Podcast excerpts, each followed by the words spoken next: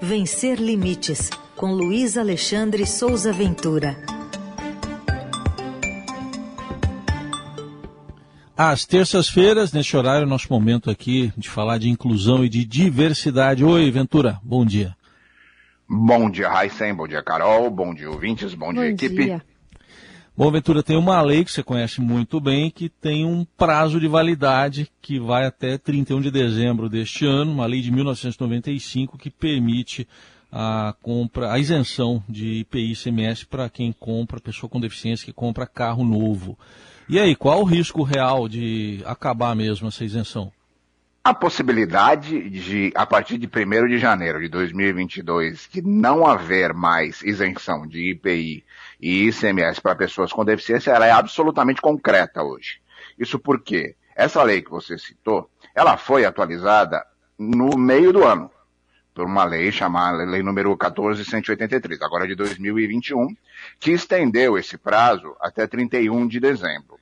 Uh, tem um projeto da Mara Gabrilli, número 5.149, que amplia esse prazo até 2026 e também garante esse direito para pessoas com deficiência auditiva. Só que esse, esse projeto da Mara Gabriel está parado desde agosto na Câmara, na Comissão de Finanças e Tributação, uh, e, segundo fontes com quem eu conversei lá da Câmara, uh, o relator, o deputado relator, o Tiago Dimas, que é da, do Solidariedade do Tocantins, ele pediu uma avaliação do Ministério da Economia sobre o impacto orçamentário desse projeto de lei há mais ou menos um mês e até agora não teve resposta. E no meio dessa tempestade do Ministério da Economia, é bastante difícil imaginar que vai haver alguma resposta muito breve, né? O problema é que se isso não for votado até dezembro, a partir de 1 de janeiro não tem mais isenção de IPI, que o projeto trata de IPI. Só que a isenção do IPI é o primeiro passo para você obter também a isenção do ICMS. Não é possível você conseguir a isenção do ICMS se você não conseguir a isenção do IPI. Portanto, se o projeto que garante a isenção do IPI não for votado e aprovado, a partir de 1 de janeiro, a história do carro zero comprado com isenção por pessoas com deficiência acabou. Acabou. E tem um detalhe muito importante: esse mercado movimenta 15 bilhões de reais por ano, porque ele envolve a venda dos carros, ele envolve a, os despachantes, ele envolve as concessionárias, ele envolve as empresas que fazem adaptações, ele, ele envolve startups de tecnologia, envolve especialistas, publicações, revistas, websites, enfim, uma quantidade bem grande de, de empresas e profissionais. Então o risco é real, Uh, esse projeto precisa ser votado e se ele não for votado, a história da isenção acaba. Eu queria também trazer aqui para discussão sua com o nosso ouvinte o caso que ficou conhecido da advogada Natália Fernandes, que tem paralisia cerebral, e aparentemente no fim de semana foi surpreendida, é, repreendida, aliás, né, pela Casa Cor, porque ela estava uhum. alertando quem estava na fila sobre a impossibilidade de acessar todos os lugares ali da exposição, porque não tinha assim, uma, uma condição de se chegar, né, de cadeira de roda, ou enfim, carrinho de bebê, que seja. Sim. E aí ela colocou, essa história acabou viralizando, se, se, se, fala muito né, sobre acessibilidade, um evento como a Casa Cor, que poderia ser muito mais um exemplo né, do que pareceu ser. Queria que você falasse um pouquinho dessa história e de um desafio que vamos combinar que não está isolado, né? É. A Natália é uma referência, Natália Blagevich Fernandes, ela é uma referência no universo da pessoa com deficiência. A Natália é palestrante, Natália é, atua principalmente na questão da inclusão de pessoas no mercado, de pessoas com deficiência no mercado de trabalho. Eu conheço a Natália desde 2014, já fiz um monte de matérias sobre as ações da Natália. A primeira matéria que eu fiz com a Natália, ela tinha 22 anos, hoje ela tem 30.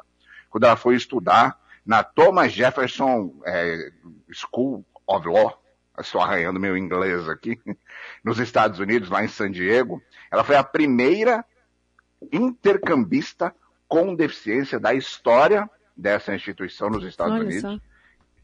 E a, e a Natália tem um, um, uma história de vida é, muito atrelada à questão da inclusão, da oportunidade, da acessibilidade. Natália foi, mora em São Paulo, mora sozinha, independente, tem uma vida própria, com autonomia, enfim. E foi, com uma amiga, visitar a Casa Cor, em São Paulo, ali no Allianz Parque. Houve, na Casa Cor, um problema elétrico. Os elevadores que transportam pessoas com deficiência de um pavimento para o outro da Casa Cor estavam momentaneamente parados. O que é uma coisa que foge um pouco do controle até dos próprios organizadores, e a gente compreende essas coisas. É, Natália foi ao evento, uh, quando chegou lá foi informada sobre isso, sugeriram a ela que utilizasse o elevador de carga, ela aceitou, ela entrou no elevador de carga para subir de um pavimento para o outro. O problema é que o espaço onde uh, o elevador de carga a deixaria num dos pavimentos, ele estava absolutamente bloqueado. Ela não poderia passar por ali.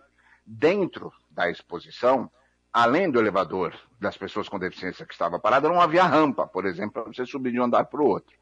E então a Natália foi é, orientada, olha, se você quiser, você volta outro dia, ou a gente devolve o dinheiro e tudo mais. E ela desceu pelo elevador de carga, novamente, para ir até a bilheteria para pegar as informações para fazer esse reembolso e tudo mais. Uh, quando ela saiu do elevador, ela deu de frente com uma funcionária da Casa Cor e duas pessoas, uma senhora de bengala e uma outra moça com um carrinho de bebê e uma criança muito pequenininha no colo. E a Natália, por solidariedade, falou, olha, é, vocês não vão conseguir visitar a exposição inteira porque os elevadores não estão funcionando. Naquele momento, a funcionária, a Natália, disse que a funcionária a mandou calar a boca e a chamou de mentirosa. E aí a Natália chamou a polícia. Quando a Natália chamou a polícia, a organização do evento, acompanhada por bombeiros, a Natália foi colocada para fora do evento. Segundo o que ela disse, ela não foi catada pelo braço e expulsa como se fosse um, um, pedaço de pano, mas ela foi conduzida para fora para esperar a polícia do lado de fora. A polícia não fez nada ali na hora, a Natália registrou um boletim de ocorrência e agora vai dar andamento à, à ação que trata de, da questão do desrespeito. O ponto principal dessa história toda não é só o problema da acessibilidade, porque isoladamente isso já seria um problema, mas haveria ali uma, digamos, um esforço para que a Natália pudesse visitar tudo. O problema principal é o desrespeito, a maneira como a Natália foi tratada lá dentro pela funcionária e a postura da Casa Cor após isso.